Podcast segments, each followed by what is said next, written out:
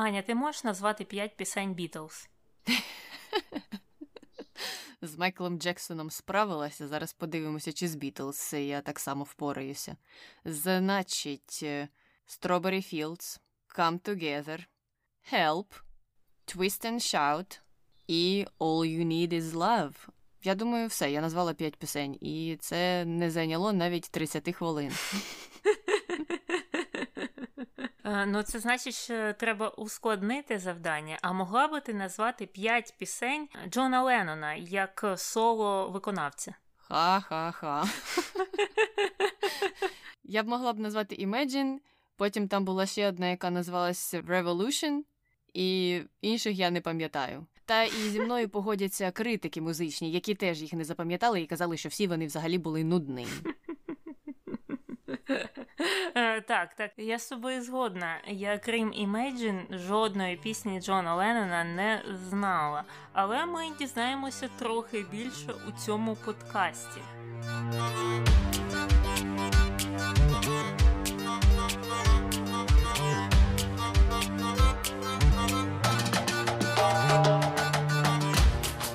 Привіт, це Таня. І Аня. В ефірі подкаст Не без гріха. Дискусії про відомих людей, їх досягнення та сумнівні вчинки. Сьогодні говоримо про Джона Леннона. Що, що люди шукають про Джона Леннона, Таня?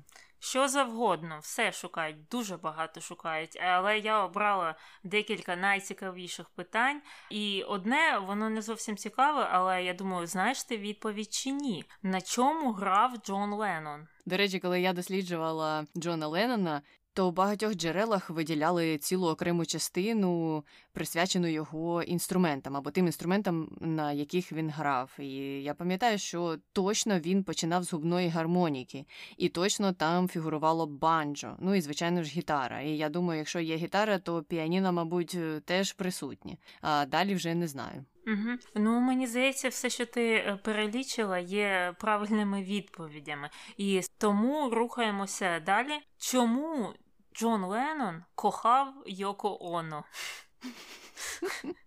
Ну, Це мені здається, треба повернути це питання на 180 тому, хто його задавав, і запитати, а чому ви любите, не знаю, маму, тата, бабусі, дідуся, дружину, чоловіка, бойфренда, дівчину, кого завгодно. Мені здається, що пояснити так одним словом було б важко. Так, мені це питання здалося досить дивним. Але наступним було таке: чому Джона Леннона вбили? Мабуть, треба це теж адресувати тому, хто це зробив. Я не думаю, що відповідь буде раціональною. Угу. Ні, він там якось це пояснював, але я не знаю, вірити тому чи ні. Але ми до цього ще дійдемо у цьому подкасті. А наступне, чому Джон Леннон погана людина? І це дійсно справжній пошук у Гуглі на деяких мовах. Е, Ну, цим людям треба порадити послухати наш подкаст, а саме частину про контроверсії, і ми там будемо говорити, чому ж він погана людина, або непогана, або просто звичайна людина. Е, Ну і останнє питання. Також досить популярне, чи Джон Леннон вбив Стюарта Садкліфа. Я не знаю, чи варто мені зараз вдаватися до якогось сплейнингу і розповідати, хто ж такий Стюарт Садкліф. Але, мабуть, маленька довідка буде доречною. Стюарт Садкліф е, був членом Бітлз, але таким невідомим, ще коли вони тільки починали. І є конспірологічні теорії про те, що Джон Леннон вбив Стюарта Садкліфа. Або повпливав на його смерть, що між ними нібито сталася бійка, і через деякий час е, Стюарт Садкліф помер від е, травми мозку головного. Але насправді це не так. Е, У нього була аневризма, яка була не пов'язана з цим, і вони билися частенько. У них взагалі була дуже бурхлива молодість, але Садкліф довго страждав е, на головні болі, і у нього були з цим проблеми, тому це ніяк не пов'язане. Його смерть ніяк не пов'язана з Джоном Ленноном. Так, але, до речі, сестра самого Стюарта так не вважає, і вона навіть е, в декількох е, газетах звинувачувала самого Леннона в тому, що він там колись його побив, і через це помер її брат. Тобто це не тільки є конспірологічною теорією серед фанатів, родичі прямі стюарт так вважають деякі. Але залишимо це і пересуваємося на самого Джона Леннона, ким він був, чим займався. Якщо хтось не знає, він був англійським співаком, автором пісень, музикантом, активістом. І він здобув свою світову славу як засновник, співак-вокаліст і ритм-гітарист групи Бітлз, всім, мабуть, відомою. А сам Леннон народився у Ліверпулі у 1940 році у сім'ї Джулії та Альфреда Леннона. І самому Джону дали середнє ім'я Вінстон на честь діда по батькові та прем'єр-міністра Вінстона Черчилля, що е, досить логічно, бо то були якраз е, воєнні часи. І Альфред е, працював моряком, був у постійних відрядженнях, а у 44-му році він взагалі зник на півроку, і про нього ніхто нічого не знав. І по одним теоріям кажуть, що він, начебто, написав е, листа додому і сказав, що все, я там не повернусь, не чекайте на мене, я там е, починаю нове життя з кимось іншим. А по іншим кажуть, що він просто зник. Але пізніше він все ж таки повернувся і хотів продовжувати життя зі своєю е, родиною, з Джулією та з Джоном. Але дружина сказала: «Е, поки ти там десь гуляв. Я вже знайшла собі нового, і і більш за те, я ще й вагітна. Так що не треба нам твого пікування і йди звідси. Така досить цікава історія. Поки ти гуляв, я теж гуляла, mm-hmm. я теж часу не втрачала. Так. Ось так вирішилася ця історія. Але там взагалі дуже цікаві були родинні зв'язки, тому що сестра Джулії спостерігала за тим, як е, вона виховує Джона маленького, і поскаржилася колись соціальним службам про те, що в родині умови дуже погані. І після цього Джулія була змушена передати право опіки над Джоном його батькові, який повернувся і хотів е, воз'єднатися з родиною. Той же, у свою чергу, вирішив, що, мабуть, треба їхати з Ліверпуля. Хотів я воз'єднатися і перехотів. Але Джона він з собою збирався взяти. Спочатку він думав переїхати в інше місто, а потім і взагалі до Нової Зеландії. Але перед від'їздом вони зустрілися з Джулією. І почали дуже сваритися. Я не знаю через те, що вона, може, не знала про його плани чи через що. І тоді, під час цієї сварки, батько наказав Джонові обрати між ним і матір'ю. А Джону тоді було 5 років на той uh-huh. час. Uh-huh. І він спочатку обрав батька, але потім мати почала йти, і той побіг за нею, і, коротше кажучи, вирішив залишитися з матір'ю, а з батьком він після цього взагалі не спілкувався багато років. І також були свідки цієї історії, які кажуть, що насправді це така досить драматизована версія, і все там було не так погано. Але той факт, е, що Джонові прийшлося обрати між батьком і матір'ю, залишається реальним. І мені здається, що це знову ж таки е, до тієї нашої колекції про ідеальні традиційні сім'ї. Я тільки хотіла про це нагадати. Ну, кого не читаєш, про кого не дізнаєшся більше фактів, у всіх е, якась була дивна і в лапках нетрадиційна сім'я. Хоча, якщо подивитися на це з іншої сторони, може це і є традиційними сім'ями. Мабуть, е, треба запитати тих консервативних людей, які щось про них знають, чого не знаємо явно ми. Але, звичайно, ми тут не говоримо про всі сім'ї, просто чомусь так стається, що в цьому подкасті у нас, мабуть, ще не було історії про просто спокійне життя в простій звичайній родині, де нічого не траплялося. Але цікаво, що з матір'ю Джон в кінці кінців не залишився, тому що вона не доглядала його належним чином, і протягом решти своїх дитячих та юнацьких е, років він проживав разом з тіткою та її чоловіком. І ця тітка приділяла йому багато уваги, слідкувала за навчанням, купувала йому книжки, читала.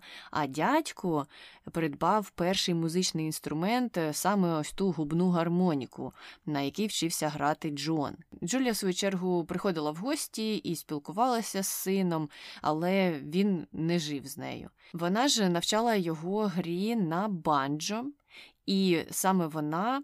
Познайомила його з записами Елвіса. Ну, я собі уявляю, наскільки тоді він був популярним, і, мабуть, це справило велике враження на Джона. Але згадки про ту дитячу травму залишилися з ним, і йому не дуже подобалося, що він живе з тіткою і з дядьком, тому що в нього ж є батьки. І це позначилося на його поведінці. Він і сам казав про те, що дитинство було дуже травматичним, і батьки друзів батьки його друзів е, забороняли їм спілкуватися з Джоном е, саме через те, що він був конфліктною дитиною. А він сам казав, що так, е, це була правда, тому що я заздрив цим людям, у яких були ось такі нудні сім'ї, де ніяких конфліктів, всі мирно живуть. А у мене ж такого не було, і мені дуже цього хотілося. І тому я приходив в гості і міг там влаштовувати якісь істерики або конфлікти у свою чергу. І пізніше він все ж таки зрозумів, що у нього теж були родичі, які про нього піклувалися, і що з його боку було неправильно ось е, так вчиняти і так до них ставитися. Ну і е, в той же час він також багато часу проводив зі своєю кузиною та кузеном і їздив з ними на концерти з е, дуже ранніх років. А в школі однокласники казали про нього, що він насправді був добродушним та спокійним хлопцем. І в тій же школі він е, займався малюванням, а саме малював комікси, які, до речі, з'являлися у шкільному журналі, що називався Daily Hall. А трохи пізніше його мати придбала Джону першу гітару Gelaton Champion, е, яка зберігалася у неї вдома, тому що тітка Мімі е, дуже скептично ставилася до творчих е, таких проявів Джона і казала, що гітара це дуже добре, але ти ніколи на ній не заробиш на життя. Ну, Мені здається, це ми теж чули у цьому подкасті вже десь разів п'ять. Е, так, е, мені теж було дуже смішно, коли я це читала, тому що ну, кого не візьми, всім кажуть, що ні, ні, треба бути бухгалтером, це надійно. Або краще йди у харчову сферу, тоді взагалі не будеш голодати, і буде все класно. Але Джон вирішив інакше.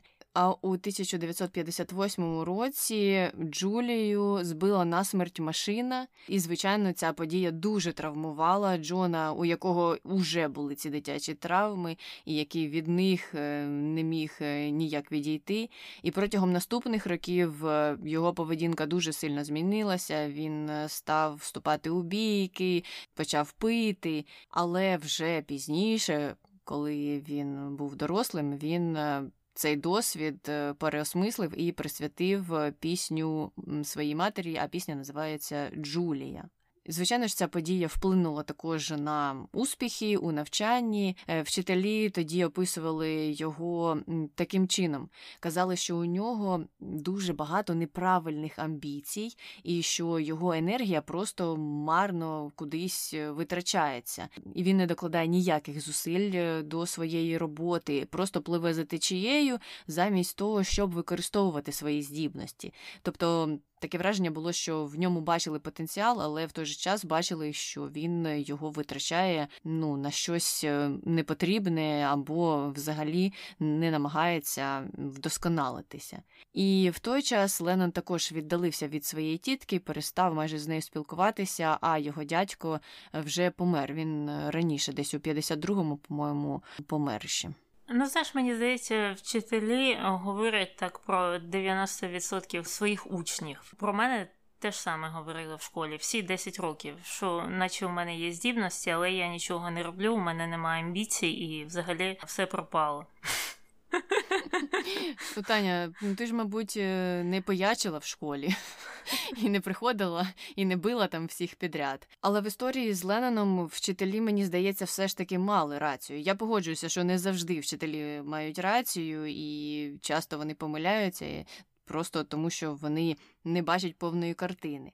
А в цьому випадку Леннон насправді мав проблеми з навчанням, тому що він е, не зміг скласти іспити і його прийняли до Ліверпульського коледжу мистецтв тільки після того, як втрутилася його тітка і там замовила за нього слівце. Але пізніше, через е, поведінку та незадовільні успіхи в навчанні, його виконали з того коледжу, тому що не змогли його терпіти, і це сталося прямо перед останнім курсом. Угу, угу. Зрозуміло, але в той же час е, Леннон е, починає займатися музикою професійно або напівпрофесійно. Він формує групу під назвою Quarryman, е, яка грала у стилі скіфл. А це був такий мікс фольку, джазу, блюзу, та вони також використовували саморобні інструменти. І на другому виступі саме цієї групи Леннон вперше зустрів Пола Маккартні і пізніше запросив його приєднатися до цієї групи. І сам Маккартні згадував про е, цей випадок, е, розповідав, що так, він зустрів Леннона на фестивалі у Вултоні. Маккартні тоді ще було 12 років, що він був таким повненьким школярем. А від е, Леннона тоді вже тягнуло алкоголем. Е, він був п'яним, але ж е, той був ну, трохи старший. Е, одному було 15, а іншому 12. Отак от. І е, також е, Маккартні казав про те, що тітка Мімі, тітка Леннона, вона не дуже хотіла, щоб Леннон зв'язував себе з такими хлопцями, як Маккартні, тому що, начебто, вони є з нижчого класу, і якраз вони створюють проблеми для Леннона. А з іншої сторони, батьку Маккартні не подобався Леннон. Він також думав, що він справляє якийсь негативний вплив на його сина. Але в кінці кінців батько е, Маккартні дозволив цій групі репетирувати у своєму будинку. Так що, можливо, якщо б не батько, то б не було і Бітлз. І якраз е, цю групу Quarrymen згодом перейменували в Бітлз. І пізніше до цих хлопців доєдналися ще Джордж Харрісон, якого Леннон не любив, а Маккартні просував, тому що він, начебто, був його другом. І отой Стюарт Сеткліф, друг Леннона із художньої школи, який потім зник. І ці чотири хлопці якраз і утворили Бітлз на початку 60-го року. А вже у серпні їх запросили на виступ у Німеччину, але їм тоді не вистачало барабанщика, і вони попросили Піта Беста приєднатися до них і відправилися на гастролі. А після цих перших гастролів їх знову ж і знову стали запрошувати до Німеччини. Вони відвідували Гамбург і виступали там, і ще не раз туди поверталися. І саме тоді вони знайшли собі менеджера. Все було вже дуже професійно, вже це не була якась напівпрофесійна група, яка грала у будинку Пола Маккартні. І цим менеджером став Брайан Епстін. Е, який насправді не мав ніякого досвіду управління музичними колективами чи іншими артистами, але у нього були і бачення і певні дуже сильні переконання щодо того, як взагалі повинна виглядати ця група, що сподобається аудиторії. І кажуть, що, начебто, він продумав стиль і зовнішній вигляд хлопців, і їх поведінку на сцені.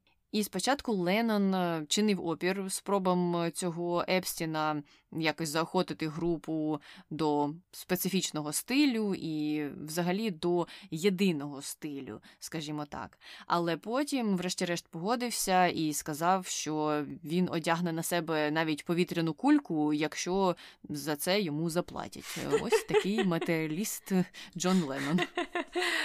І щодо стилю, е, як ти це розумієш? У у Beatles, ми знаємо, був такий визначний стиль, особливо оці от такі е, подовжені зачіски, е, якими вони прославилися. І я таки не знаю, Брайан Епстін наказав їм так постриктися, тому що це вже набувало популярності серед людей, або саме Бітлз запустили популярність таких стрижок по всьому світу світу. Як це сталося? Це яйце чи курка? Моє питання. Це одвічне питання, відповідь на яке ми ніколи не дізнаємося. Мені здається, що така зачіска. У половини хлопців uh-huh. в такому віці. Ну тому що хто ходить кожного місяця у цьому віці до перукарні і робить якусь модельну стрижку? Мало хто. Тому не знаю, можливо, вони вже так виглядали, і він просто вирішив е, трохи привести до ладу їх зовнішній вигляд, видав їм mm-hmm. ті костюми, в яких вони спочатку виступали, і це було вже їхньою такою характерною рисою. Бо от я думаю, якщо подивитися альбоми своїх батьків, відкрити там шкільні чи університетські, так там же всі хлопці на одне лице. Вони всі однаково виглядають через отакі от зачіски Бітлз. І я завжди думала, це отак от переплило з Англії, що всі от е, дивилися на Бітлз, хотіли виглядати як вони, чи це просто така була всесвітня мода на ці подовжені зачіски. Не знаю.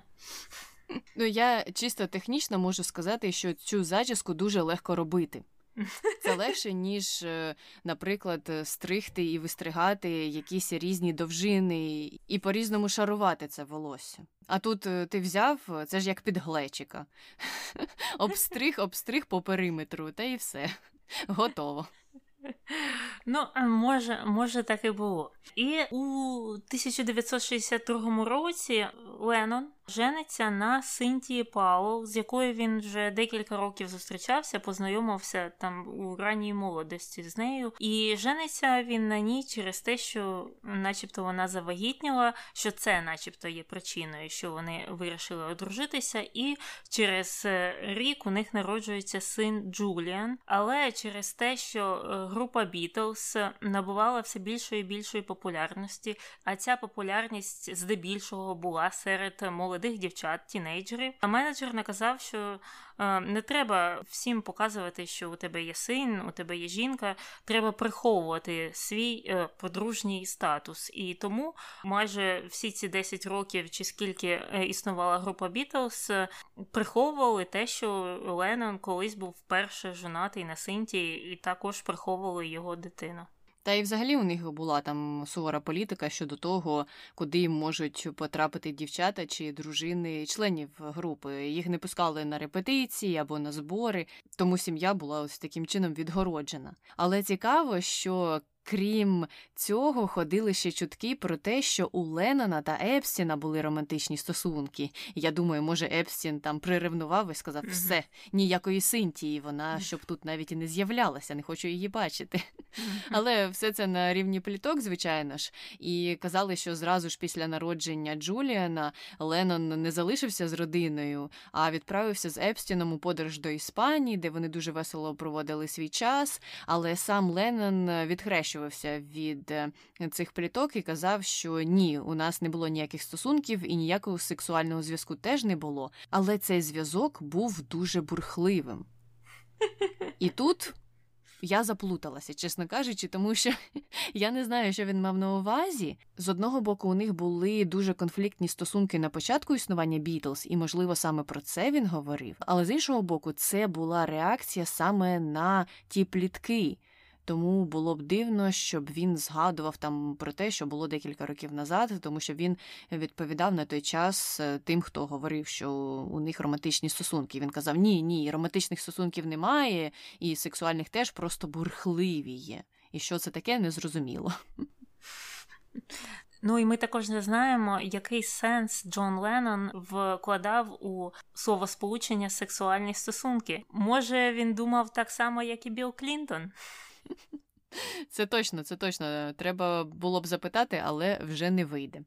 Але давай повернемося до Бітлз і до їх гастролей у Гамбурзі. Саме під час е, однієї з цих подорожей Садкліф вирішив залишитися у Німеччині, і на його позицію басиста став Маккартні, а барабанщика замінив Рінго Стар. І у цьому складі саме група вже протрималася до свого розпаду у 70-му році. А пізніше, уже в кінці 80-х, Маккартні давав інтерв'ю про те, які ж були стосунки в Бітлз і про їх становлення, і казав, що ми всі просто обожнювали Джона Леннона, і він був нашим власним маленьким Елвісом. І всі ми молилися на нього, і тому що він був старший, тому що він був нашим лідером. І взагалі він був таким дотепним, таким розумним. Ну просто всі дивилися на нього як на Бога. І Леннон вважається засновником цієї групи. Вважається, що він саме створив. Е, цю ідею Бітлз, або вона вийшла з, того першого колективу. Тому, мабуть, ще це справляло таке величезне враження на тих е, хлопців. Угу. І невдовзі Бітлз досягли дуже великого успіху в Великобританії, і почалося це з 1963 року. Вони виступали на шоу за сприяння королівської родини. І під час цього виступу Леннон викрикнув публіці, що він хотів е, попросити допомоги у наступній пісні, і сказав, що люди на дешевих місцях повинні плескати в долоні, а решта може просто подзвеніти своїми прикрасами. Що це б означало? Казали, що тоді була присутня королева або члени королевської родини на тому заході, і таким чином Леннон начебто висловив свою позицію щодо нерівності в суспільстві. Mm-hmm. Тобто ще з тих років він був таким активістом і проявляв ту свою конфліктну натуру таким чином. Тобто, це було, начебто, позитивне якесь е, відхилення від е, тих бійок і всього mm-hmm. іншого, в чому він брав участь поза концертною діяльністю. І, звичайно ж, е, це призвело до якогось фурору про Леннона, про Бітлз. Почали ще більше говорити, що вони ось такі сміливі і можуть собі дозволити так висловлюватися. А після того концерту вони виступили на шоу Еда Салівана, і після цього вже стався їх світовий прорив. Вони почали гастролювати, і тоді ж їздили в США, і там їх в аеропорті Кеннеді зустрічали просто мільйони дівчат, які кричали і кричали, і хотіли з ними дуже познайомитися, притулитися до них, поцілувати. Не знаю, ну просто масовий психоз, якийсь тоді був з приводу Бітлз. І під час е, цих гастрольних турів Леннон написав дві книги, до речі, і ці книги складалися з гумористичних віршів, у яких було дуже багато цікавих каламбурів, гра слів, і в цьому саме заключалася їх суть. Е, перша книжка називалася Пишу, як пишеться, а назва другої була Іспанець за роботою, але там теж була гра слів, тому що в оригіналі назва звучала як A Spaniard in the Works і вона пішла від фразеологізму to put a spanner in the works. А цей фразеологізм означає вставляти палиці в колеса. І оце spanner і spaniard е, там замінюються, і виходить, що ха-ха-ха, дуже смішно такий каламбурчик. Ну або Ленону просто було від цього смішно, він вирішив так назвати книгу. Ну, ці книги не стали якимись бестселерами, але з іншого боку, вони були досить нетиповими через е, те, що він е, ввів е, такі цікаві вирази і цікаву гру слів е, у ті вірші. А у 1965 році Бітлз стають членом ордену Британської імперії, і в тому ж році Леннон пише пісню Help, і він казав, що написав її через фрустрацію, а саме ту фрустрацію пов'язану з концертами, бо там одні шанувальники починають кричати на всю, а інші через це не чують пісень Бітлз, і Леннона це дуже засмучувало. А я я думаю, а хіба це не на кожному концерті так? Одні кричать, інші не чують. Це є як частиною того experience у, так? Мені здається, що так, е, і тому ставлять додаткові якісь е, колонки чи екрани. Mm-hmm. Я не знаю, чи на той час е, там був просто один екран, або навіть і не було, чи одна сцена, наприклад, і все. І через це Джон Леннон дуже засмучувався. Але з іншого боку, я не думаю, що вони страждали від недостачі уваги або від того, що mm-hmm. хтось прийшов на концерт, щось не дочув, а потім сказав: все, більше не буду слухати Бітлз. І таких людей були просто мільйони. Ні, такого ж не сталося. Мені здається, що у нього були якісь, можливо, комплекси відмінника саме в музичній сфері. І він хотів досягти більшого, і хотів цієї слави. І про це були теж розмови його сучасників. Казали, що він не був таким скромним хлопцем. Він дуже дуже хотів цієї світової слави. Але в той час він також набрав вагу, і це його дуже засмучувало. Він казав, що це був мій період товстого Елвіса, і дуже прагнув змінити своє життя, і це теж вплинуло на створення ось тієї пісні Help. Ну, я б не сказала, що він там аж стільки набрав ваги. Я бачила той кліп Help, і вони там досить е, всі такі худенькі. І, е, до речі, про цю пісню. Там же сенс зовсім не в тому, там Help, хтось допоможіть мені. не хтось, а якась певна людина. Так правильно, вона ця пісня ніяк не відноситься до концертів. Хоча я зрозумію, це не повинно так воно прямо відноситися. Але просто завжди цікаво слухати, як ці поети, автори пісень пояснюють, звідки там прийшло натхнення.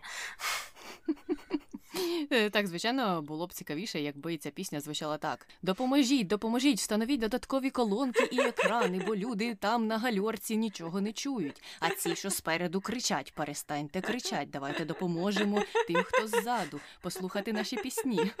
Ти хотіла, щоб ця пісня звучала так? Так, так я люблю, коли все дуже прямолінійно. Ось так. Мені здається, що від е, того всього, що сталося в його житті, просто залишилося слово «help», а все інше обросло вже якимись такими метафорами, і так з'явилася якась зовсім інша історія, не пов'язана буквально з тим, про що ми говорили. Е, добре, рухаємося далі. У 66-й рік е, Леннон дає інтерв'ю газеті Evening Standard, і там він каже таке: християнство піде, воно зникне або його вплив зменшиться. Ми зараз популярніші за Ісуса. Я не знаю, що буде популярнішим рок-н-рол чи християнство. І е, цей коментар зовсім е, не справив ніякого враження на жителів Англії, але спричинив, звісно, великий фурор в США. Але трохи з запізненням. Газета довго йшла туди, напевно. І багатьом християнам, людям традиційних поглядів, консерваторам не сподобалися е, такі слова про християнство або про Ісуса. І там ці ж. Традиціоналісти почали спалювати їх платівки. Бітлз почав погрожувати Куклус Клан, і, взагалі, в той час менеджмент Бітлз прийняв рішення припинити гастролі у США. Ну і тут цікавим є фактом, що ці традиціоналісти купували платівки Бітлз, а потім їх спалювали. Коли я чую щось таке, мені завжди дуже дуже дуже смішно, і я уявляю, як ще смішніше менеджменту тих компаній, або у цьому випадку Бітлз, коли вони теж читають такі новини, ну або читали в минулому. Так, так, паліть, паліть, давайте ще можливо купіть і зробіть найбільше вогнище у своєму місті, яке складається з наших е, платівок. Така ж історія була з е, тими машинами, які каву роблять, к'юрік, коли їх купували, і щось із ними там робили, викидували з вікон чи ще щось, тому що консерваторам не сподобалася позиція компанії. І взагалі таких історій безліч, і завжди кожного разу мені смішно, коли я читаю щось таке. Так. І також у 66-му році Леннон е, знімається у антивоєнній комедії Як я виграв війну, і потім він приєднується до колег по групі і починає довготривалий період запису пісень. І якраз у той час була записана пісня е, Strawberry Fields Forever, яку дуже позитивно оцінили критики, і е, вони вказали, що текст цієї пісні є просто дивовижним і дуже винахідливим. Я знаю цю пісню, вона мені, до речі, подобається. Так, одна, мені здається, з їх найкращих, якби я оцінювала всю колекцію творів Beatles. А ще одна класна пісня це All You Need Is Love, і у червні 67-го Бітлз виконали її на концерті, який називався Наш світ. І це була така перша всесвітня телевізійна програма у режимі прямої трансляції, е, яка використовувала супутникове телебачення, я так розумію, теж вперше. Можливо, я щодо цього супутникового телебачення помиляюся, але е, здається, що це було саме так. І пізніше вже ця пісня стала вважатися гімном десятиліття через, е, звичайно, те, що у неї був пацифістський зміст All You Need Is Love, і вона також стала гімном літа кохання. Е, ну, хороша пісня, що сказати, мені подобається. А згодом помирає менеджер Бітлз Епстін, і члени Бітлз вирушають в Індію, щоб записати пісні там для свого нового альбому, і також пройти там обряд трансцендентної медитації. І цей досвід е, був таким досить неоднозначним і якимось чином виявив розбіжності у групі. А в чому полягає ця трансцендентна медитація? Не знаю, я не проходила цей обряд, але наскільки я зрозуміла, Леннон і Гаррісон були прихильниками медитацій. А ось Маккартні і Рінго Стар е, так собі до цього ставилися, і через це у них виникли ті розбіжності. І саме Леннон і Гаррісон дуже хотіли поїхати в Індію. Всі mm-hmm. інші нічого не виказували з цього приводу. Можливо, їм там чомусь не сподобалося. І не знаю, що вже та медитація їм принесла і чому вона призвела до конфліктів. Здається, що навпаки, медитація повинна заспокоювати, а тут mm-hmm. ось таке вийшло якийсь неочікуваний поворот.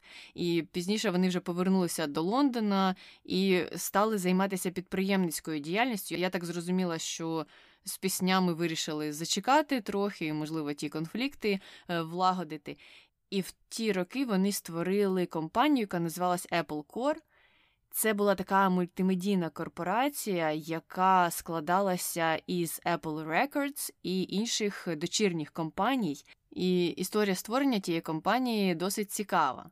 Як казав Джон Леннон, до них підійшов е, їх бухгалтер і сказав, що у колектива є певна сума грошей, і на той час вони могли їх поділити.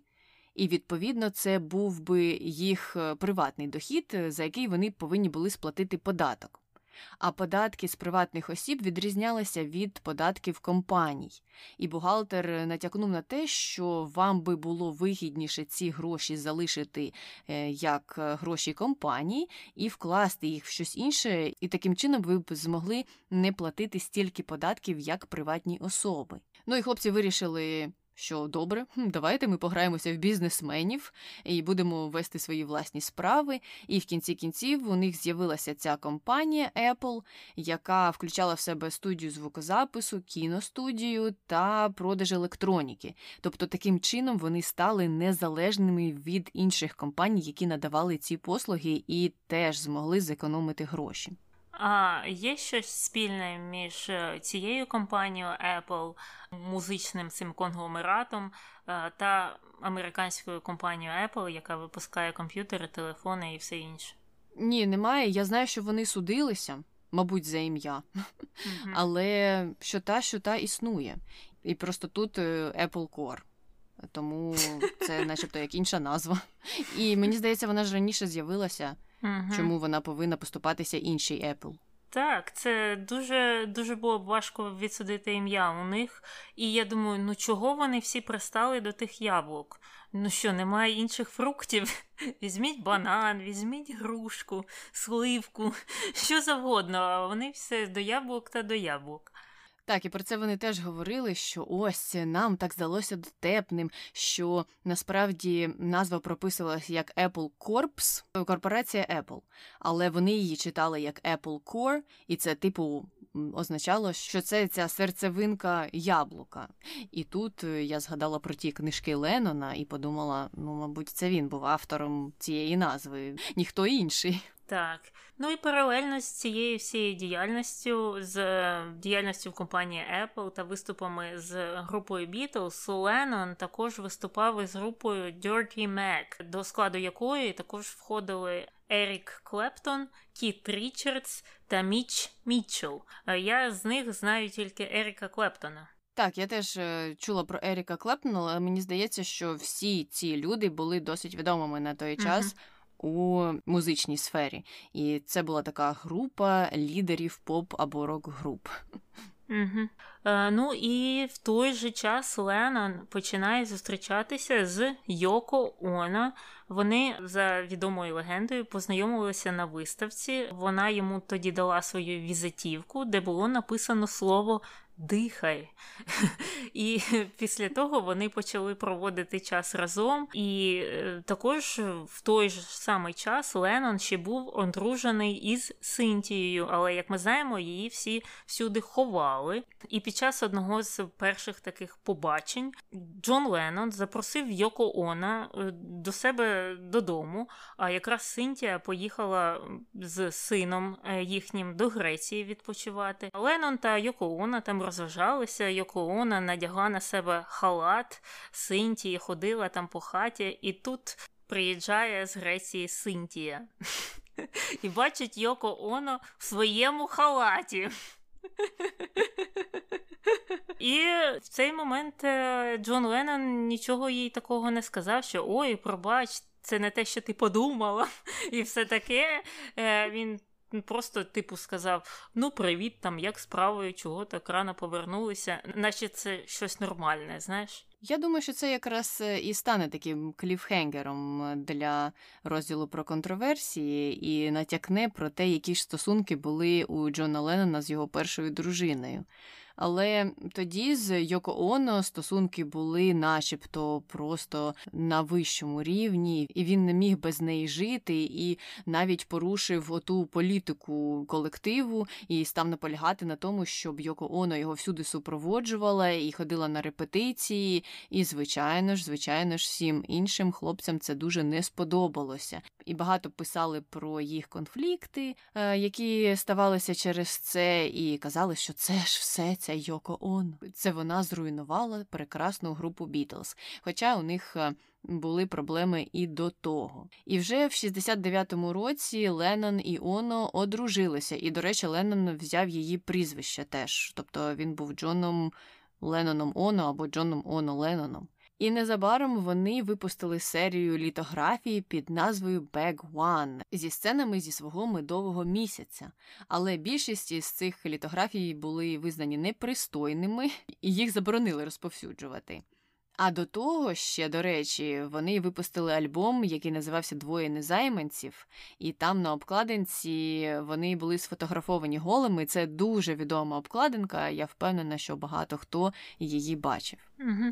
Ну і ці самі літографії також можна побачити е, в інтернеті, і вони дійсно є досить непристойними навіть на сьогоднішні часи. Е, І щодо впливу Йоко Оно, от всі почали ненавидіти її, те, що вона, е, як ти сказала, зруйнувала Бітлз, і це вона якась там відьма прилетіла, і все це розпалося. Але сам Леннон наполягав на тому, щоб вона всюди ходила з ним, і навіть як ти сказала, і на записи, і на репетиції, і будь-куди, куди вони ходили там з групою, вона повинна була б там бути. І якщо і когось звинувачувати, то, мабуть, самого Леннона. Ну, ось ти знаєш, як це працює.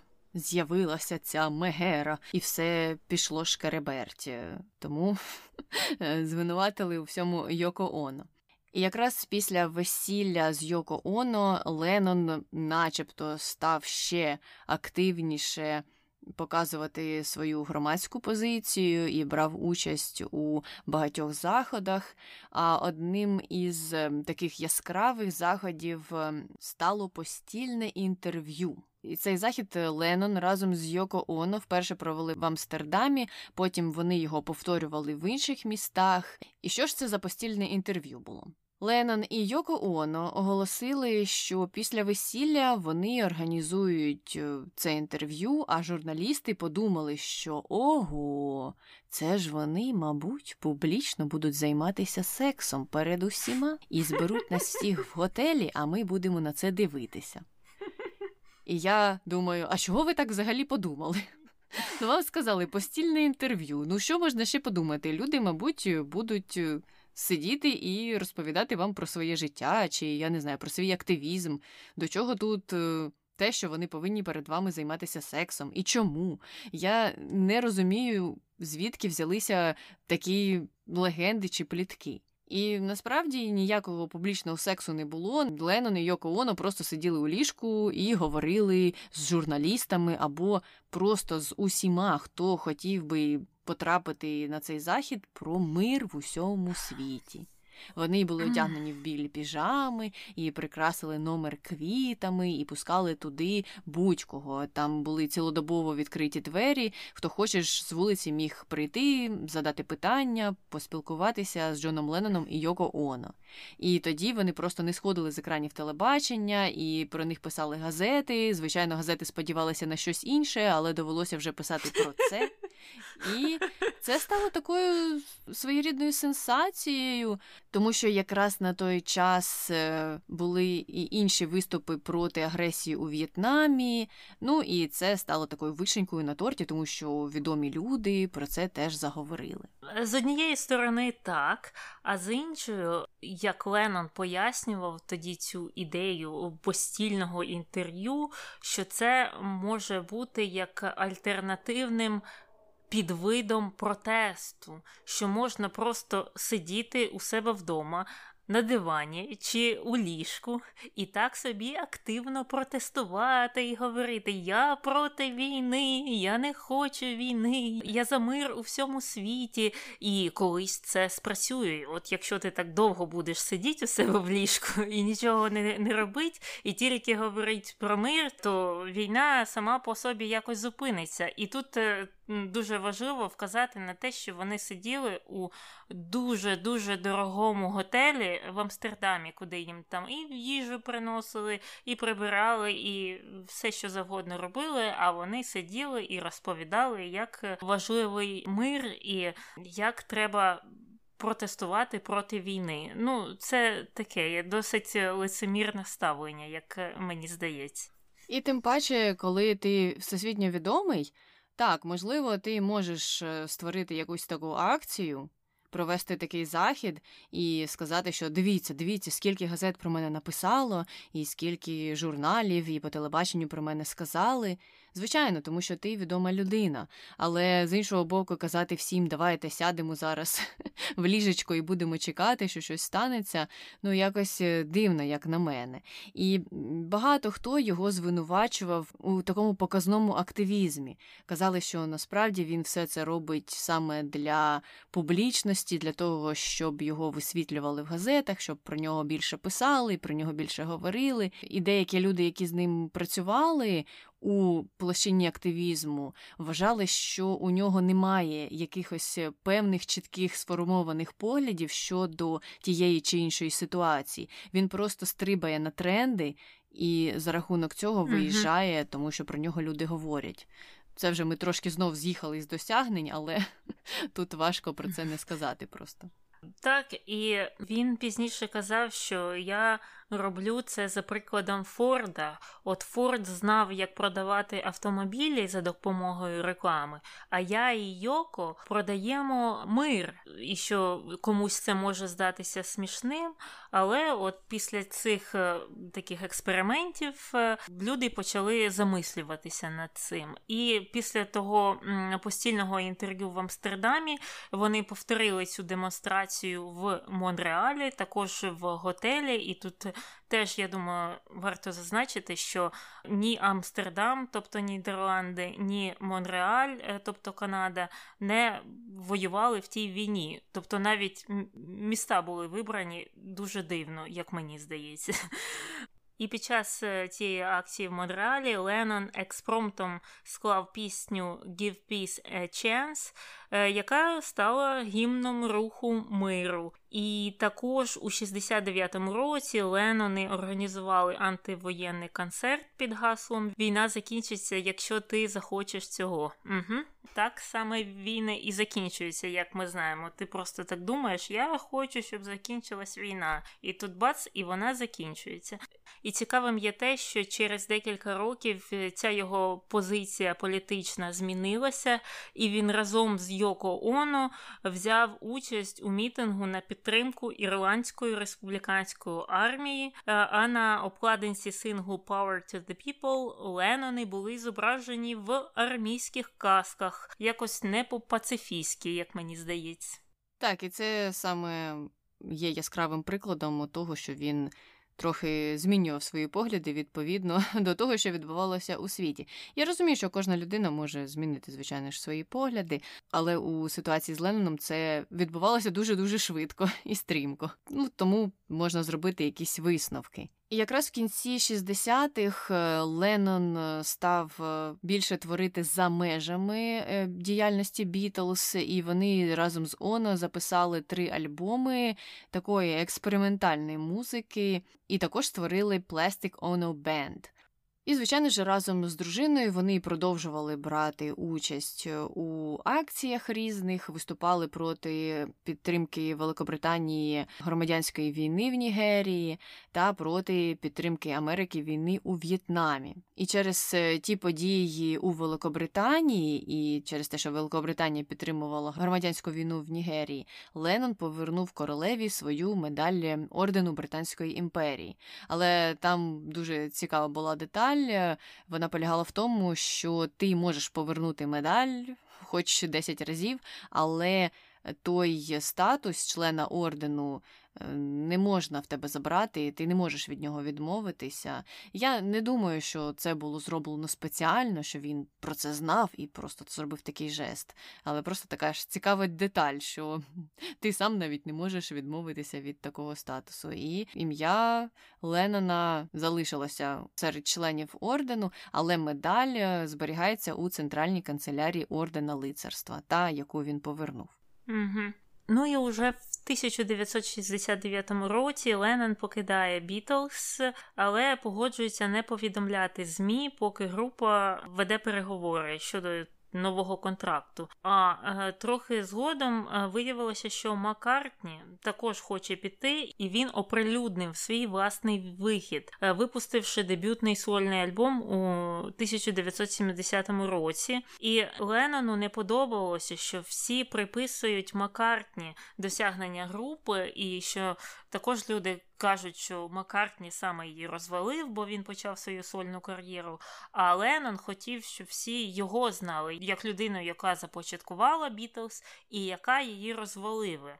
Тобто я тебе породив, я тебе і вб'ю. І от це йому так не сподобалося. І після виходу з е, виходить дебютний альбом цієї групи Plastic Ono Band, і він взагалом був сприйнятий позитивно багатьма музичними критиками, але серед людей він не набув такої великої популярності, тому що музика дуже сильно відрізнялася від того, що творив е, Леннон до цього. І також наступного року Леннон і Оно переїхали до Нью-Йорку і стали підтримувати лівих радикалів США. І тоді ж е, ця пара випускає сингл е, Happy Christmas, War is Over на підтримку цього руху. І така активність не сподобалася адміністрації Ніксона, і вони вирішили е, щось зробити з цього приводу і розпочати якийсь е, стратегічний контрзахід проти такої от. Антивоєнної та антиніксонової пропаганди Леннона і приступили до е, спроб депортувати його, так як він був е, громадянином е, Великої Британії. І вже наступного місяця служба імміграції США почала. Процедуру депортації, стверджуючи, що ось колись там давно, у 68-му році, Леннона заарештували за зберігання марихуани в Лондоні, а це є підставою для відмови йому у проживанні у США. І наступні три роки вони морочили йому голову, проходили різні слухання по депортації. Апеляційний суд заборонив його депортувати, заявивши, що суди не дозволяють вибіркової депортації на основі таємних е, політичних мотивів. Тобто суди знали, що це скоріш за все не через ту справу з марихуаною, а через оці антиніксоновські та антивоєнні гасла. Потім після цього ця юридична битва тривала, і е, Леннон продовжував під час цього відвідувати і мітинги, і виступав також на телебаченні. А вже у 73-му році Ленину все ж таки було наказано залишити США протягом 60 днів. А у відповідь на це Леннон і Оно провели прес-конференцію в Асоціації адвокатів Нью-Йорка, де оголосили про утворення штату Нутопія що буде місцем без кордонів і паспортів. І там же вони розмахували білими прапорами Нутопії, і вони також попросили політичного притулку в США. Ну, досить дивно. Мені здається, за такі речі могли б їх також засудити там за якісь сепаратистські нахили щось таке. Хіба ні? Це ж не єдиний випадок, коли у США створювали такі нутопії в лапках. Е, були інші історичні випадки, коли люди хотіли від'єднатися, створити якусь країну в країні, і тоді їх досить сильно прижимали, і дуже швидко е, ці спроби завершувалися нічим. Звичайно ж, ніяких нутопій не було створено. Але то був Леннон, він був відомий е, і тому обійшлося. Можливо, обійшлося і тому, що незабаром після цієї прес-конференції розпочалися слухання, які були пов'язані з Уотергейтом, і Ніксону вже було зовсім не до того. тому що в кінці кінців він пішов у відставку. А вже в 74-му році Гаррісон попросив Джеральда Форда е, втрутитися у справу Леннона, і тоді адміністрація Форда була не зацікавлена у тому, щоб з ним конфліктувати. Ну, Леннон та Леннон, хай собі ходить на, на ті мітинги, нам то що. І депортацію було скасовано у 75-му році. І вже наступного року після цього Леннону видали грін-карту. А коли Джиммі Картер став президентом, то Леннон і Йоко Оно взагалі були запрошені відвідати інавгураційний бал. Тому ось так перевернулося ставлення з боку Білого Дому щодо родини Леннонів. Ну і тут е, е треба е, згадати про те. Як деякі митці люблять говорити про те, що музика вона поза політикою. Хоча, якщо подивитися на історію, вона ніколи не була поза політикою. Мені просто здається, що якщо ти обираєш для себе гастролювати десь всередині однієї країни і співати про абстрактні речі, то, можливо, чисто теоретично ти можеш сказати, що я поза політикою нічого не розумію, нічого не знаю, відчепіться від мене. Але якщо ти Джон Леннон, то це вже трохи важкувато зробити. І в більшості інших випадків це також складно, тому що все ж таки люди подорожують, і у них є різні виступи, і у них так само є різні пісні.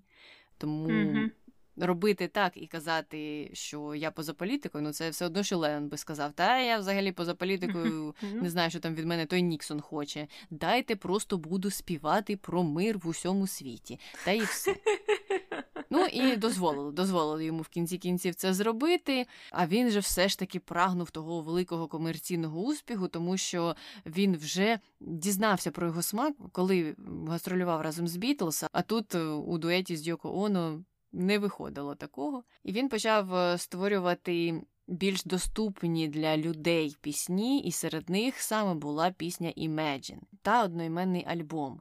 І, звичайно ж, цей альбом сподобався людям, він був зрозумілим, і Rolling Stone писали, що так, тут вже є значна порція хорошої музики, але їм тоді здалося, що зміст цього альбому незабаром стане неактуальним або буде здаватися людям просто нудним. Ну тому що війна закінчиться, і після цього більше не буде ніяких війн, і все. Не треба буде нічого вигадувати, нічого уявляти. Ми всі будемо жити в мирі. А мені знаєш, що здалося цікавим, що там він е, співає там Уявіть те, уявіть це, уявіть, що у світі немає релігії, а сам сам Леннон, він же там з однієї релігії стрибав у іншу.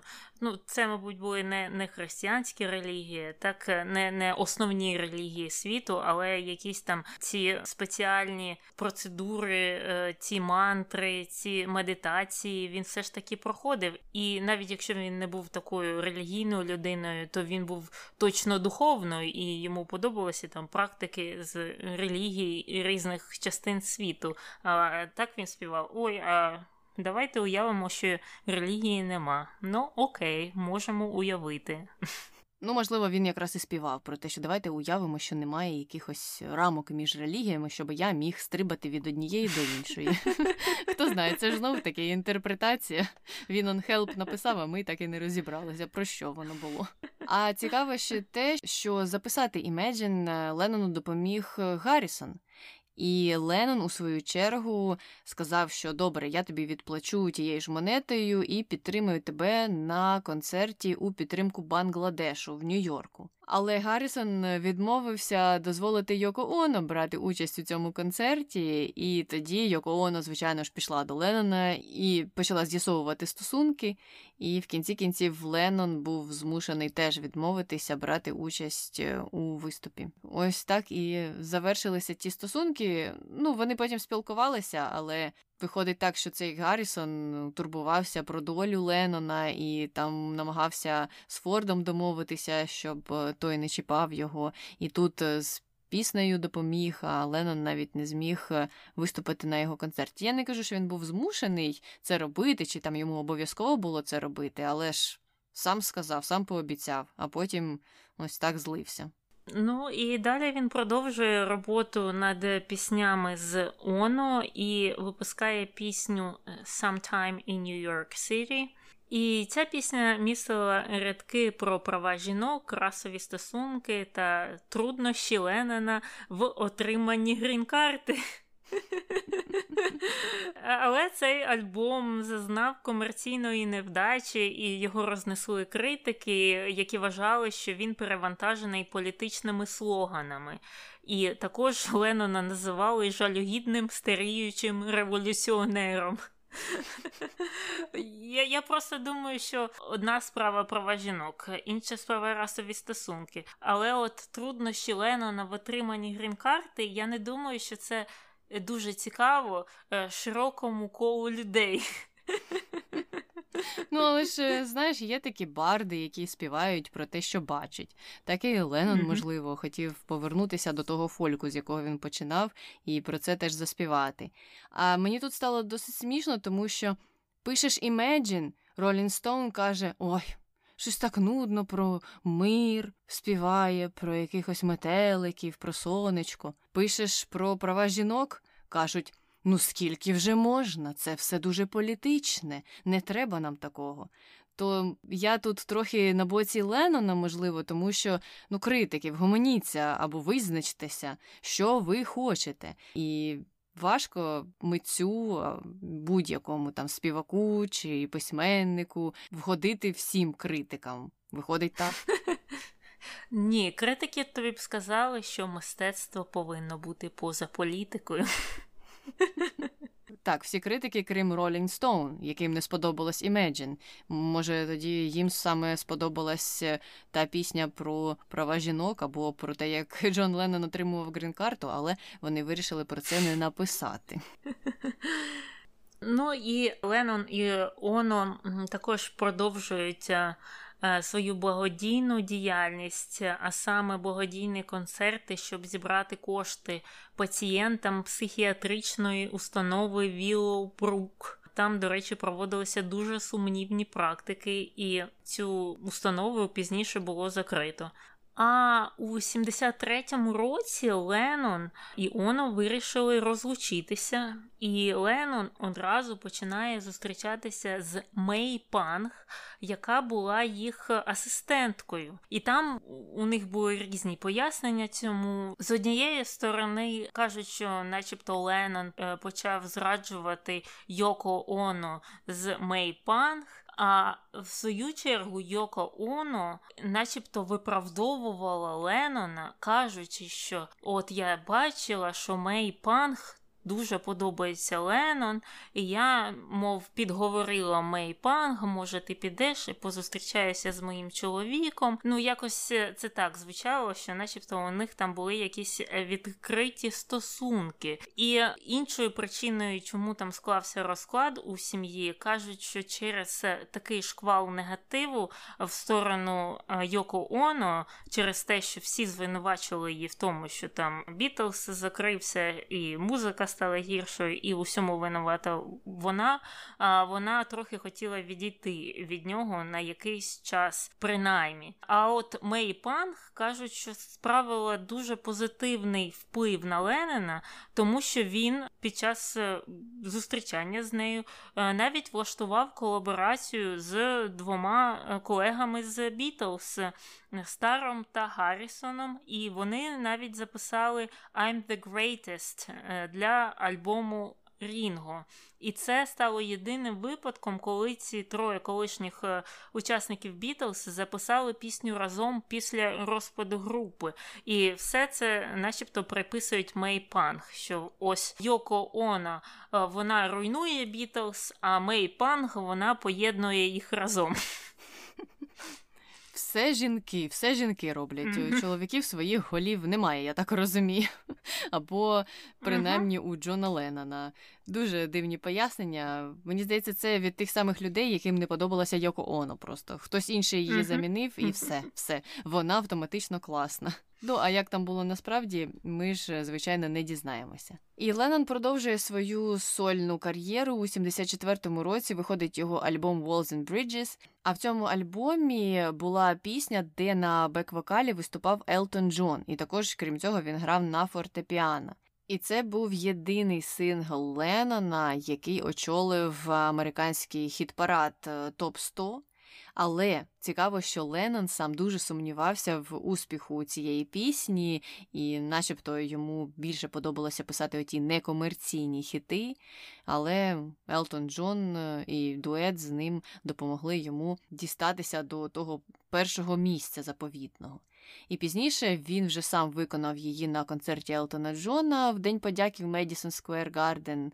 І потім Елтон Джон ще робив кавери на його пісні, тобто у них було декілька колаборацій.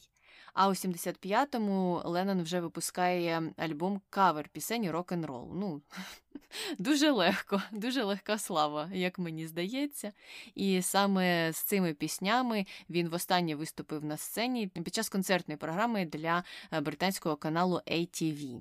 І стосунки з Мейпанг протривали недовго, тому що Леннон повернувся назад до Йоко Оно. Знову, знову вона пригребла його до себе. Ось е, така відьма, мабуть, це б сказали ті критики, так? Але у них все було добре, і в 75-му році у них народився син Шон, і Джон Леннон взяв на себе роль домогосподаря. Він сидів із сином, займався родиною, і саме тоді почалася його п'ятирічна перерва у діяльності музичній. Е, в цей час е, він, за його словами, пік хліб і доглядав за Шоном. І в Токіо у 77-му році він офіційно повідомив про те, що він вже не повернеться до сцени або хоча б на той момент він не планував цього робити, і казав, що вони з Йоко Оно просто вирішили проводити з дитиною якомога більше часу, поки не відчують, що зможуть взяти перерву від цього і зможуть створювати щось поза межами своєї родини. Але під час перерви у цій кар'єрі він вирішив малювати, а також повернувся до написання книг. І та книга, яку він писав у той період, містила певний автобіографічний матеріал і те, що він називав божевільними речами, пов'язаними з його життям, і все це було опубліковано вже посмертно. Ну і е, те, що він казав е, про цей період, що це вони самі вирішили, що е, ніякої там е, музикальної діяльності у цей час будемо займатися сином, я стану домогосподарем, буду пекти хліб. Це все його версія. Його біографи, е, а їх багато, багато дуже книг про нього було написано, писали, що в цей час ці п'ять років він просто сидів на героїні та на інших наркотиках, і через це він практично нічого не міг робити. І за його сином Шоном доглядали няньки та інші люди. Інша допомога була е, від них. І це вони не з неба взяли ці висновки. Вони базувалися якраз на його щоденнику з того періоду. Тобто, те, що він говорив, не можна назвати правдивим. Ну, можливо, якщо ти під впливом таких е, наркотиків, то тобі здається, що так, буду пекти хліб, з сином проводитиму mm-hmm. час. А насправді все це якась ілюзія. Але, врешті-решт, е, після п'яти років мовчання Леннон випускає сингл е, Just Like Starting Over, символічна назва. І наступного місяця вже виходить альбом Double Fantasy.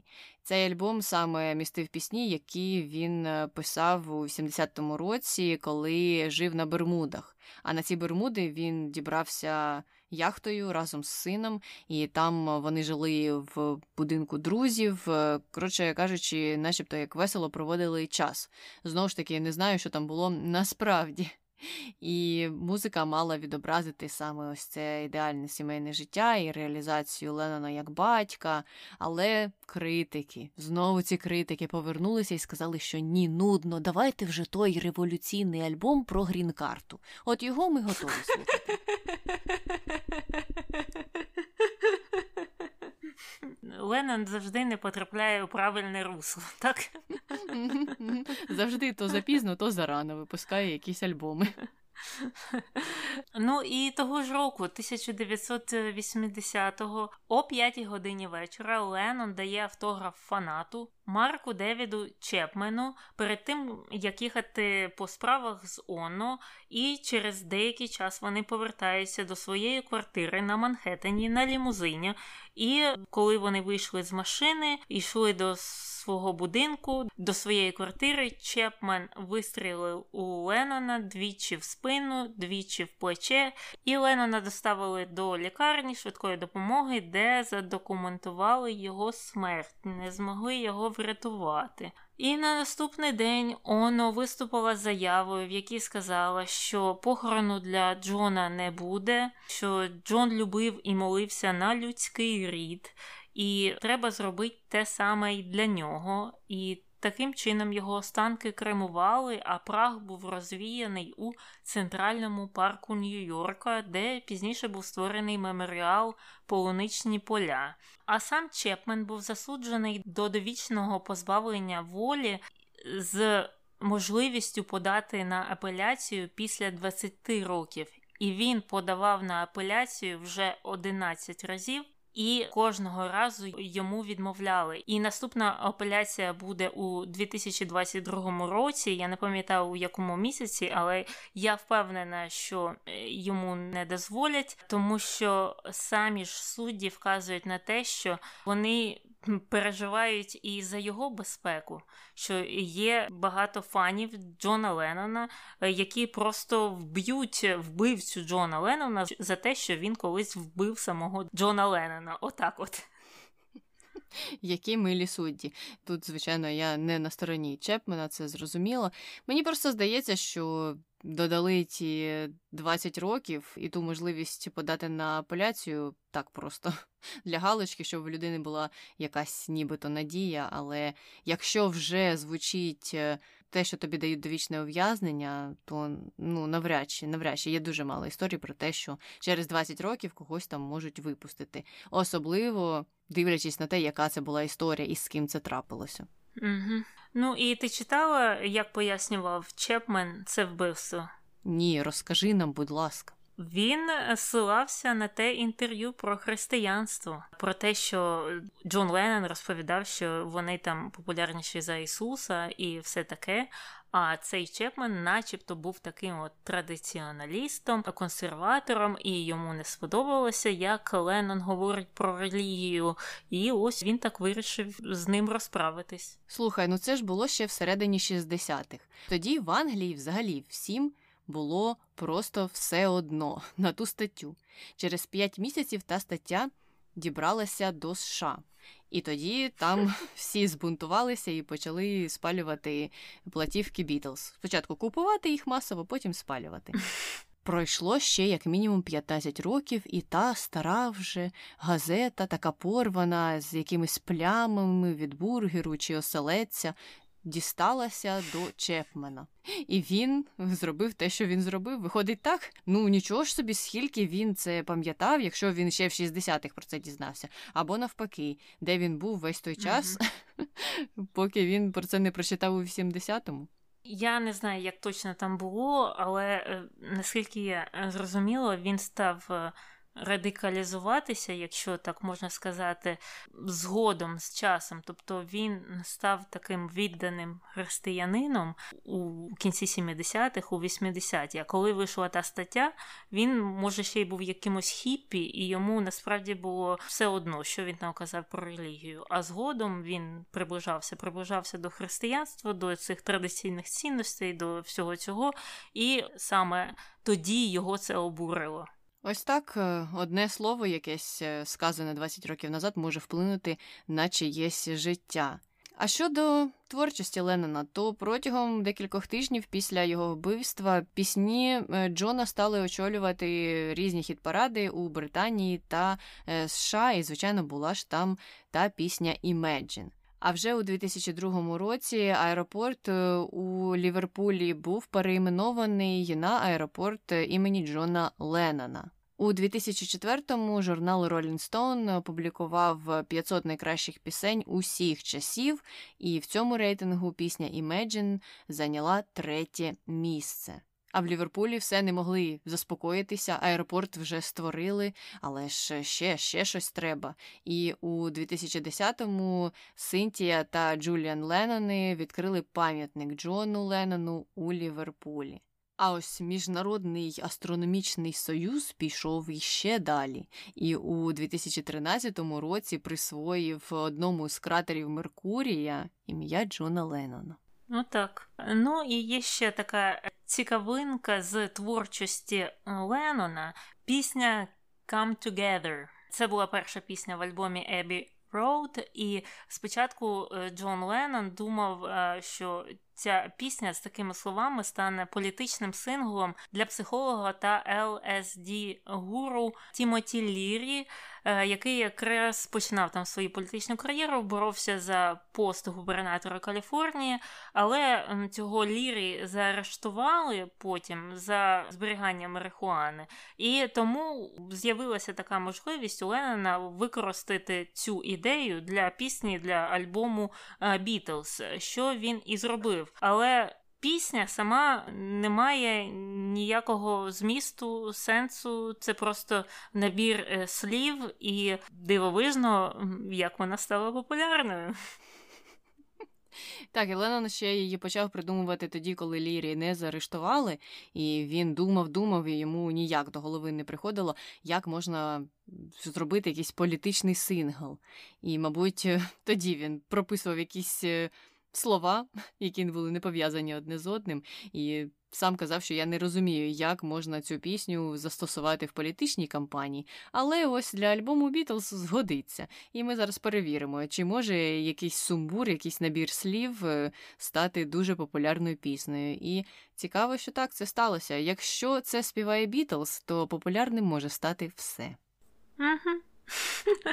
Ну і що, на цьому ми закінчимо основну частину і перейдемо до контроверсій, пов'язаних з Джоном Ленноном. І, е, звісно, першою є наркотики, як і всі інші учасники групи Леннон використовували наркотики, а саме прелюдин, е, який має схожу дію на амфетаміни і був відкритий у Німеччині у 50-ті роки. І він вперше спробував їх в гамбурзі, а потім став регулярно їх приймати як стимулятор під час концертів. І у 65-му році він з Гаррісоном спробував ЛСД, коли їх знайомий стоматолог запросив їх з дружинами на вечерю і сам підлив їм ЛСД у каву. А коли вони почали збиратися додому, цей стоматолог зізнався про те, що зробив, і порадив їм нікуди не їхати. А замість цього вони вирішили все ж таки відправитися у нічний клуб. А там у них е, почалися ці якісь галюцинації, коли вони стояли у ліфті, їм здавалося, що ліфт горить. Е, і Леннон згадував, що вони отак от там стояли і істерично кричали. Дивний знайомий стоматолог, е, все дуже цікаво. І я тут не знаю, вірити Леннону чи ні, бо це ж все за його словами. Ну просто мені е, важко уявити, що ти йдеш до когось в гості, а він тобі щось там таке підливає дивне. Мені здається, щось схоже було у якійсь із серії Медмен серіалу. І там я не пам'ятаю, чи господар попередив е, тих гостей, які прийшли до нього, чи ні, але він теж влаштовував ЛСД вечірку, і вони там е, всі потім ловили ті галюцинації. Ти знаєш, е, так, звичайно, у нинішньому світі це важко уявити собі, і просто тому стоматологові потім довелося б, мабуть, відсидіти у в'язниці тривалий термін. Але у 60-ті, ну не знаю. Тим паче. Там треба, мабуть, дивитися на ті стосунки, які були між тим стоматологом та хлопцями. І хто його знає, хто його знає. Я можу собі допустити, що в 60-ті, мабуть, таке було можливе. Ну, можливо, що ми знаємо про 60-ті? І так пізніше Леннон став все більше і більше вживати ЛСД, і, за словами його сучасників, вживання цього наркотика наблизило його до стирання своєї особистості, що би це не означало. І також Леннон багато пив, і його партнером у цій справі був Гаррі Нільсон, також музикант, і через цей алкоголізм вони часто потрапляли в заголовки новин. І Одним з яскравим був випадок у клубі Трубадур, коли Леннон наклеїв невикористану прокладку на лоба і почав битися з офіціанткою. І ще один інцидент стався через два тижні, коли Леннона та Нільсона вигнали з того ж клуба після того, як вони стали агресивно заважати під час виступу групи Smoters Brothers. І ем, також, коли Леннон жив вже у США, за ним вже слідкували ФБР, і ФБР виявило прихильність у Леннона до міжнародної марксистської групи троцькістів, утвореної у Великобританії. Але в той же час це ж ФБР зазначило, що революційні можливості Ленина є обмеженими, оскільки він постійно перебував під впливом наркотиків, а саме героїну. Це той самий період, коли він використовував все, включаючи героїн. Мабуть, це ж звідти пішла та фраза про пристарілого революціонера. Навіть е, ФБР не сприймали Леннона якось серйозно, і його ці революційні виступи та участь у мітингах їм не видавалося чимось, що зможе перевернути думку в суспільстві. Раз вони так про нього писали і казали, що та, він же ж постійно під впливом наркотиків, що з нього взяти? Він не фігура номер один для нас. Ну, а другою контроверсією є його сумнівна поведінка у родинних стосунках. І це проявлялося як у стосунках з Йоко Оно, так і у стосунках з Синтією Пауел, яка потім стала Синтією Леннон. Досить е, яскравий інцидент трапився у 72-му році, коли е, Джордж Макгаверн програв президентські вибори Річарду Ніксону. А ми знаємо, що Йоко Оно та Джон Леннон виступали проти Річарда Ніксона. Вони його просто ненавиділи, і вони тоді взяли участь у післявиборчій акції протесту, яка е, відбувалася у будинку активіста Джері Рубіна. І Леннон впав тоді у якийсь гнітючий стан, йому було дуже погано, він напився і зганьбив Йоко Оно, тому що зайнявся сексом на тій вечірці з якоюсь іншою гостею. І після цього Йоко Оно написала пісню Смерть Саманти і присвятила її тому інциденту. Ну, я можу собі уявити. Цей стан, і тут ми можемо згадати того стоматолога, який накачав їх ЛСД раніше ще. І тепер це вже перегукується з вечірками типу цієї, де Леннон може просто зайнятися сексом з якоюсь гостею. І коли його дружина.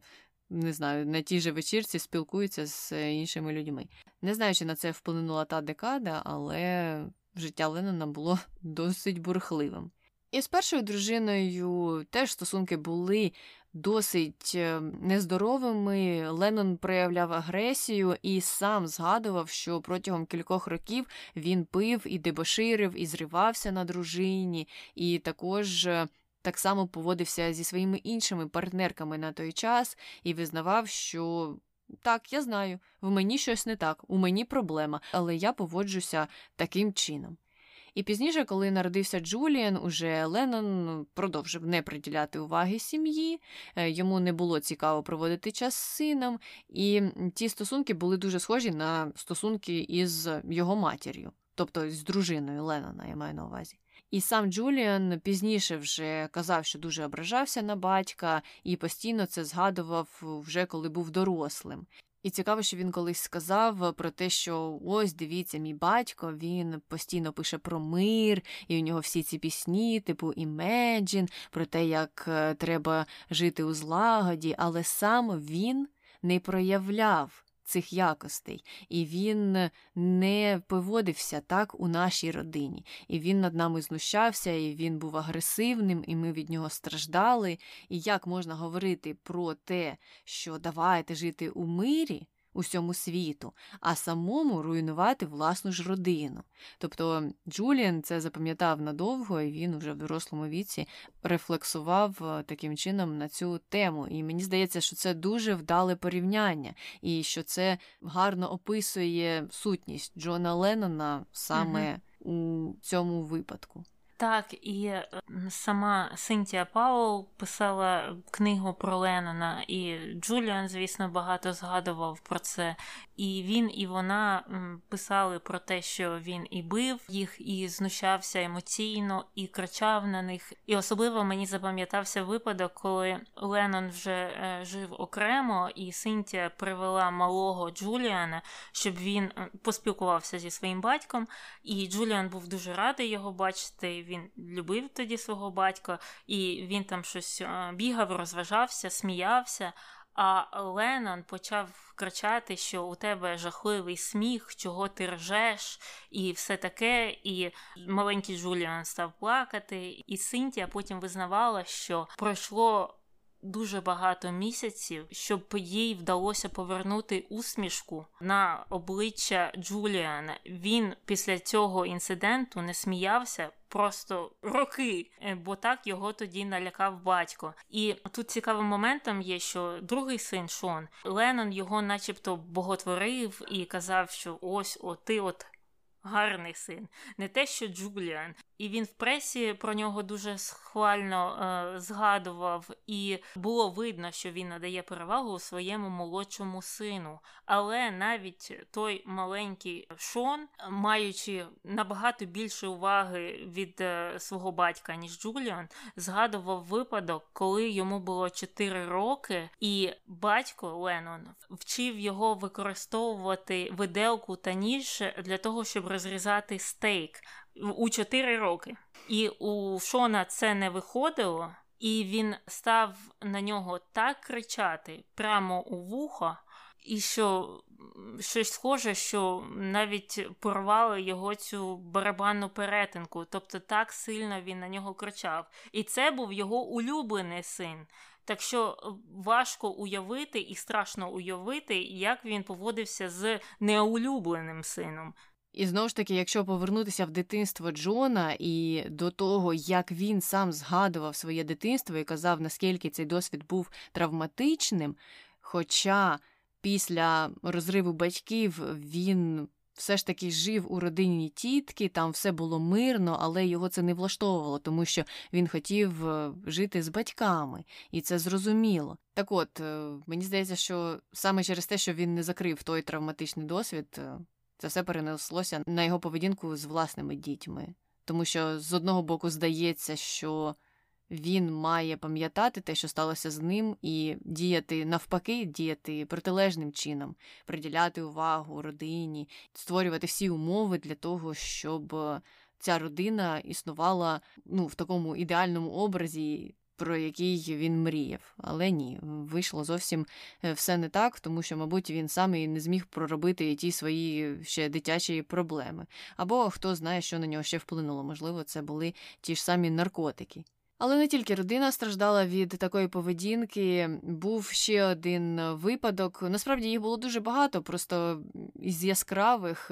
У 63-му році Бітлз влаштували вечірку з нагоди дня народження Пола Маккартні. Це все відбувалося у клубі в Ліверпулі, і під час тієї вечірки діджей клубу, якого звали Боб Уоллер, став коментувати поїздку Леннона до Барселони з тим своїм менеджером Епстіном і став розповідати ті плітки про їх стосунки, начебто вони коханці. Це, звичайно ж, дуже розлютило Леннона, і він е, напився і напав на Вулера став його бити, бив його ногами, коли той вже впав на землю, у нього розпочалася кровотеча, він просто не міг вже встати.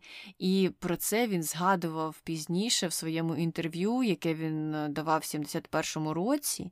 І тоді він казав, що так, так, я бив його з усієї сили, і бив його ногами, і палицею бив, і я не міг просто зупинитися, і подумав, що я можу його вбити. Якщо я його зараз ось вдарю, то все, я його вб'ю. І я, чесно кажучи, не знаю, що в тому інтерв'ю привело до цієї історії, але навіть такі згадки викликають якесь моторошне відчуття. І Джон Леннон вже постає фігурою, яку треба побоюватися, мабуть, і з нею краще не зв'язуватися. Так, і нарешті переходимо до нашого останнього розділу конспірології.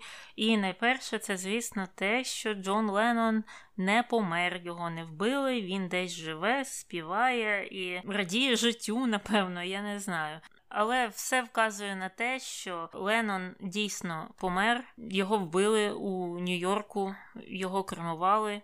Все, його нема. Він помер. Це конспірологія. Але чого тут дивуватися, якщо така конспірологія виникає про майже кожну відому людину, яка померла досить рано і неочікувано?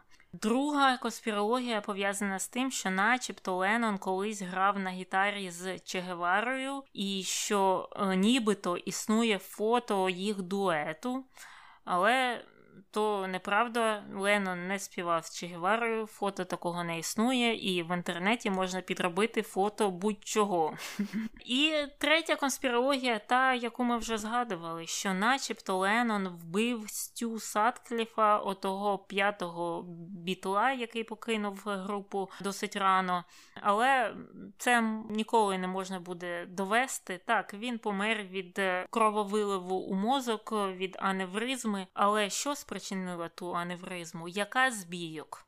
Це ми ніколи не дізнаємося, особливо враховуючи, який стиль е, життя вели м, учасники групи Бітлз, вони там постійно тупили, билися, то ще щось робили, і важко встановити, яка з бійок, яка травма призвела до його ранньої смерті. Він помер у 21 рік. Я ще читала про те, що лікарі казали, що це взагалі могла бути зовсім не травма, тому що не було тих слідів, які б вказували на те, що зовнішній вплив спричинив е, аневризму мозку. І знову ж таки він і до цього скаржився на головні болі. Це були дуже різкі напади. Він просто втрачав свідомість, не міг ходити, і це продовжувалося до цього. Тому спеціалісти пов'язували це з загальним його станом і казали, що ні, це не якийсь окремий випадок, не якась бійка стала причиною цьому. Ну і звичайно ж, е, як ти вже згадувала, сестра вважає, що ні, це був Джон Леннон, і це була саме ось ця бійка, е, яка там колись сталася конкретно певного дня. Але тут вже знову ж таки можна робити свої висновки і досліджувати цю тему, дивитися, що казали спеціалісти, що кажуть родичі, і всі родичі вважають, що саме Джон Леннон був винним у смерті Садкліфа. І це були всі конспірологічні теорії, тому ми можемо переходити до коментарів про нашого минулого персонажа Казимира Малевича. Коментар перший. Малевич нічого нового не дав. Хоч що вигадуєте, але Малевич не талант. Ну, митці, знавці так не вважають. І якщо так подивитися, то ну, ніхто ж не малював до нього геометричні форми. Правильно, він же був першим у цьому напрямку, і ніхто до нього не пояснював те, що означають і або що можуть означати ці е, геометричні твори. Тому мені здається, що він все ж таки щось е, нове дав. А от про талант він чи не талант, ну про це можна сперечатися. Але навіщо? Ну, звичайно ж, якщо тобі подобається імпресіонізм, то можливо ти і не будеш фанатом того супрематизму. Але з іншого боку, Малевич вів його, і це було нове поняття у мистецтві, і до сих пір ним вважається. Тому казати, що взагалі нема ніяких талантів, мені здається недоречно. Коментар другий. Геній. Простий чорний квадрат на білому полотні вважається мистецтвом і оцінюється в 20 мільйонів доларів США. Таке міг створити тільки Малевич, вкласти в чорний квадрат стільки енергії. Мабуть, так. Тут же важливо не тільки що ти малюєш, а як ти це маркетуєш, як ти це рекламуєш, і як ти е, це пояснюєш. І мені здається, все, що супроводжувало чорний квадрат, також мало значення. Ото як він повісив е, цю картину у кутку замість ікони, та вистава, в якій використовувався чорний квадрат, і всі ці інші речі вплинули на те, як е, люди почали це сприймати. Звісно, якщо б якась інша людина намалювала точно такий же чорний квадрат і не робила всіх цих речей, або не так їх е, виставляла, як це робив Малевич, то ніхто б, мабуть, і не знав про цю картину, ніхто б про неї не дізнався. А можливо, такі люди і є. Можливо, до Малевича також хтось малював ті квадрати чорні, червоні і білі, і вони десь там у когось ще лежать в якихось архівах, але дізналися саме про нього. Так, і настільки став він популярним, що оцінюється не те, щоб в 20 мільйонів е, доларів, а в 4 рази більше, як мінімум, тому що Мені здається, що за 80 з лишнім продавали один із чорних квадратів. Коментар останній. Художник невдаха. Йому так хотілося писати, але природа обділила його образним мисленням. Та зі сприйняттям кольору у нього теж все складно. Мені здався цей коментар е, трохи дивним, тому що фішкою цих е, геометричних форм якраз і є розвиток твого образного мислення, наскільки я це розумію, правильно? Ну тут е, вже прийшов критики, якому подобається, можливо, натюрморт або портрет. І це uh-huh. для нього або для неї являється образним мисленням, тому що ти бачиш образ, і ти знаєш, що перед тобою. Uh-huh. А тут ти бачиш квадрат, і незрозуміло, незрозуміло, що він хотів сказати. Можливо, це малося на увазі, але я точно не знаю. І так як це був останній коментар, ми можемо переходити до хрінометру. Таня, скільки ти ставиш Малевичу? Ну, мабуть, десь е, три три хріни. За досить дивні пояснення, чим є все-таки чорний квадрат. Оті перші пояснення, отой підпис, який він скопіював е, з того французького художника, що малював ті геометричні фігури до нього. І е, як мені здалося, що він спочатку так зробив таку відсилку до того попереднього митця, а потім передумав і видумав нову ідею. Що таке чорний квадрат, що таке супроматизм і так далі, так далі її розвинув. Тобто, в самому початку, мені здається, він робив якусь кальку, а потім до нього вже прийшла ця ідея, як розвинути це в новий напрямок е, мистецтва. Ну, це я так собі уявляю. І також мені не сподобалося ті історії з тим, як він ставився до своєї сім'ї, до своїх дітей. Там також є досить сумнівні вчинки. Я погоджуюся, я теж е, йому ставлю три, і мені так само не сподобався той напис на картині, і те, що він його стер, свідчить про те, що, можливо, потім він подумав, подумав і вирішив, що ні, недоречно це все. Хочеться сподіватися, знову ж це тільки наші інтерпретації. І так, насправді він досить е, холодно ставився до членів своєї родини, покинув дружину, і потім, навіть коли вона переїхала до нього, то це було ж на запрошення свекрухи. Він зовсім нікого не запрошував. Він не хотів бачити ні дружину, ні дітей, тому це не дуже добре виглядає, звичайно ж, але знов ж таки вкладається у ту концепцію традиційної е, в лапках родини. А наші слухачі поставили 4 бали, були дуже високі оцінки в тому плані, що погано, погано поставилися люди до Малевича. Було декілька оцінок е, таких низьких, е, де люди вважали його позитивною персоналією, і в кінці кінців е, прийшли до консенсусу в 4 бали, тому близько, мабуть, до того, що думаємо ми. А ось на питання про те, який квадрат кращий, чи який людям більше подобається, червоний чи білий, 70% відповіло, що червоний, а 30% що білий. Тому Таня більшість з тобою. І щодо того, що ж люди бачать у чорному квадраті, хтось сказав, що рамки.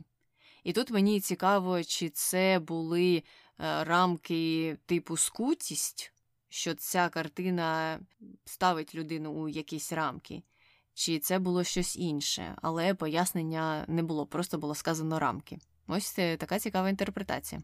Ну і все. Ми закінчили цей випуск.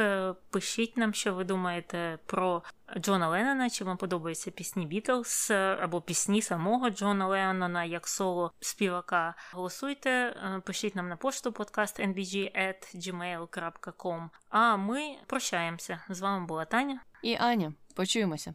Бувай! Тож це все це все офлайн, я все виріжу, іначе я все перелічила. Бо я тут дуже багато говорила, що попало. Я крім Imagine жодної пісні, а, як його звати, Джона Леннона не знаю. Він був настільки нудним, що ви забули, як його звати. Я хотіла сказати Ленса Армстронга чомусь. Переговори, бо я там сміялась. Що саме переговорить? Ти йди, то мене мене кися тут е, з розуму сходить, так що ти поки йди, бо вона тут ще не заспокоїлася. це виріджу все.